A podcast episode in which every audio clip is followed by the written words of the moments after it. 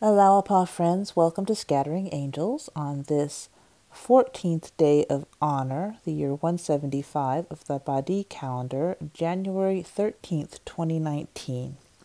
I'm going to read a chapter to you today from one of my favorite books. It's Prescription for Living by Ruhiyyih Khanum. This chapter on my book is from page 119 to 125. The title of the chapter is Habit. Water gradually makes for itself a channel. As it flows, the channel deepens and widens. To get a river out of its bed into a new course is a big undertaking, and yet has, it has been successfully done by man over and over again. Habits are channels in our way of living, and they may be good or bad. We may have sloppily allowed our personalities to follow every line of least resistance, the way water does, and encumber us with a host of bad habits, or we may have pushed our characters into good ways. Whichever it is, the mere fact that human beings, like every other form of life, are intensely habit forming is a great asset to us. Society has itself formed very bad habits. It is full of prejudices. In some countries, like the United States and South Africa, race prejudice is very strong. In others, like India and England, class prejudice prevails. In others, like Arabia and certain Catholic countries of South America, religious prejudice predominates. Nearly every state has some form of national prejudice. These, coupled with many other extremely bad social habits, or one could more correctly call them asocial habits, are holding humanity on a low plane of existence. They must be overcome by our attacking them, both personally as individuals and on a large scale as groups, through educational programs, publicity, enlightened propaganda, legislation, and so on. The fact, however, that we are creatures of habit is one of the greatest assets we possess. Habits, both spiritually and physically, are an advantage to us. They can be mighty tools with which to carve a more worthy image of ourselves. Our capacity for doing the same thing over and over again until it becomes second nature is our pillar of strength and one of the greatest factors in our progress. This, coupled with our wonderful innate adaptability as a species, gives us at once an elasticity and power possessed by no other form of life. It would be no exaggeration to say that there is nothing human beings cannot do, nothing they cannot be. So great is their ingenuity, their ability to pour their talents into new channels, to adjust themselves permanently to new situations. Man alone, as a special as a species, lives in the icy wastes of the polar regions, the barren steppes and deserts of the arid zones, and in the depths of the equatorial jungles. Usually in one generation, but if not, then in two generations, the most primitive man can be civilized through change of environment. A child that has been brought up naked in an African village can graduate from Oxford University with an Oxford accent and all the trimmings. He would probably forget he had ever been a so called savage if people around him did not remind him of it. What has happened to him? That most wonderful of all materials, the human soul, has cast itself in a new form, and the form has new habits. The easiest time, naturally, for people to begin forming habits is in their childhood. The brook, never having flowed anywhere, just bubbling up fresh out of the ground, is ready to flow in almost any direction open for it. If a normal child is directed immediately into good habits, such as truthfulness, courage, uprightness, honesty, courtesy, affection, kindness, industry, and so on, it will start out with a strong, fine framework on which to add the other adjuncts of life such as a career, education, hobbies, and human relationships of its own choosing. If it gets a poor start, is raised in a degrading atmosphere of crime, sin, inharmony, lying, prejudice, hatred, or ignorance, it will naturally begin by being handi- handicapped by bad habits. The personality will have dug a lot of wrong channels for its self expression. And yet, how often we see the noblest types of individuals rising up out of the mire of a horrible childhood environment, where all the doors were open to the forming of evil habits, the soul of the person has reacted, and discriminating between what is clean and precious and what is filthy and degraded, has poured itself into habit patterns diametrically opposed to its environment. Often the opposite is true a person who was born with every advantage of good environment, good example, and opportunity for self betterment goes to the dogs. These exceptions to habitual patterns of behavior are due, however, to another element in our lives free will, the force that enables us to deliberately choose a right or wrong path of behavior. Strong as habit is, it hinges on a pivot that pivot is willpower the engine that every man is born with, ready to his hand to be hitched to a thousand tasks, is his will. He can want to do something, and that wanting can be strong enough to carry him through earth, air, fire, and water. Habits can be changed through willpower. New ones can be hewn into your life pattern, no matter how old you are, through willpower. How often we run across the platitude, the patient must want to get well and yet it is true. The will must pour the life interest and life energy into the channel of health. Psychologists know that patterns can be destroyed and new patterns built up in both our minds and lives through willing. Choose a new habit if you find you need one, and make choose a new habit if you need one, and making up your mind that you are intensely adaptable, that you have a wonderful force within you, your soul, which will throw its weight into the scales, and that beyond that force stands a far greater force, the force of God, which is seeking to help you to perfect, to perfect yourself and to progress and unfold, unfold into the full flower of your own highest potentialities.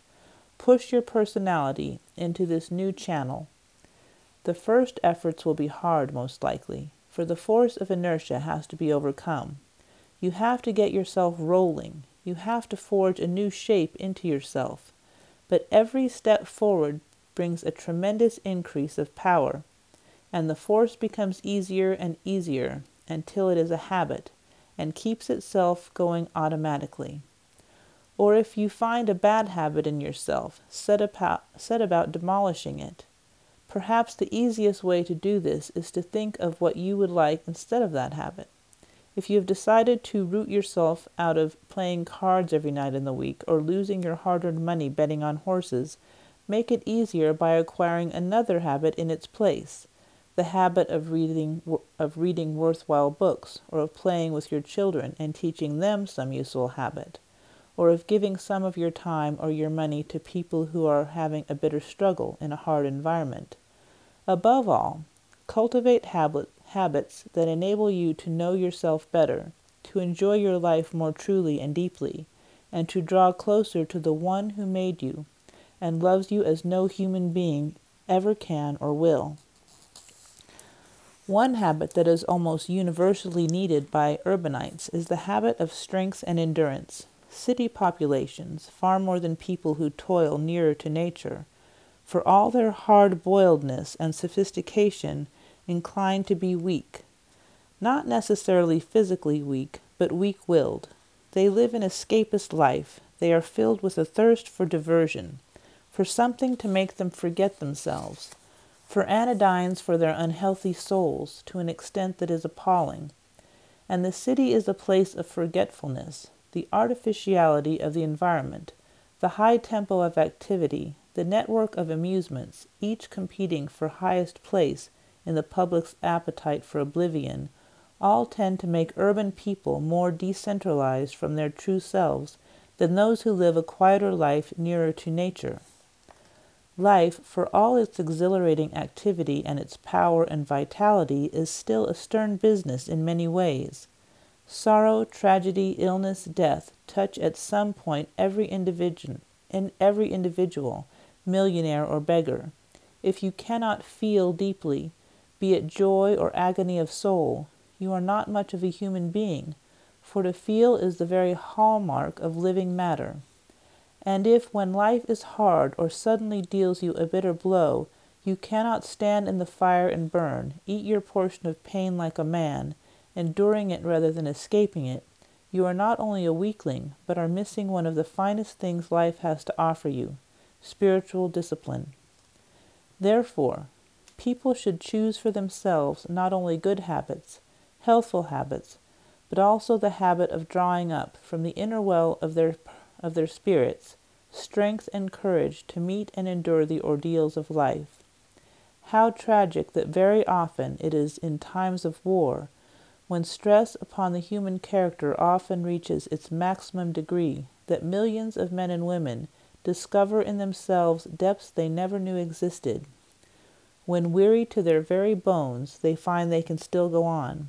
When frightened, in acute danger, witnessing death on every side, they discover that their little personalities, so unused to such horror and pain, pull themselves together and carry on with a fortitude and courage they never dreamed they possessed.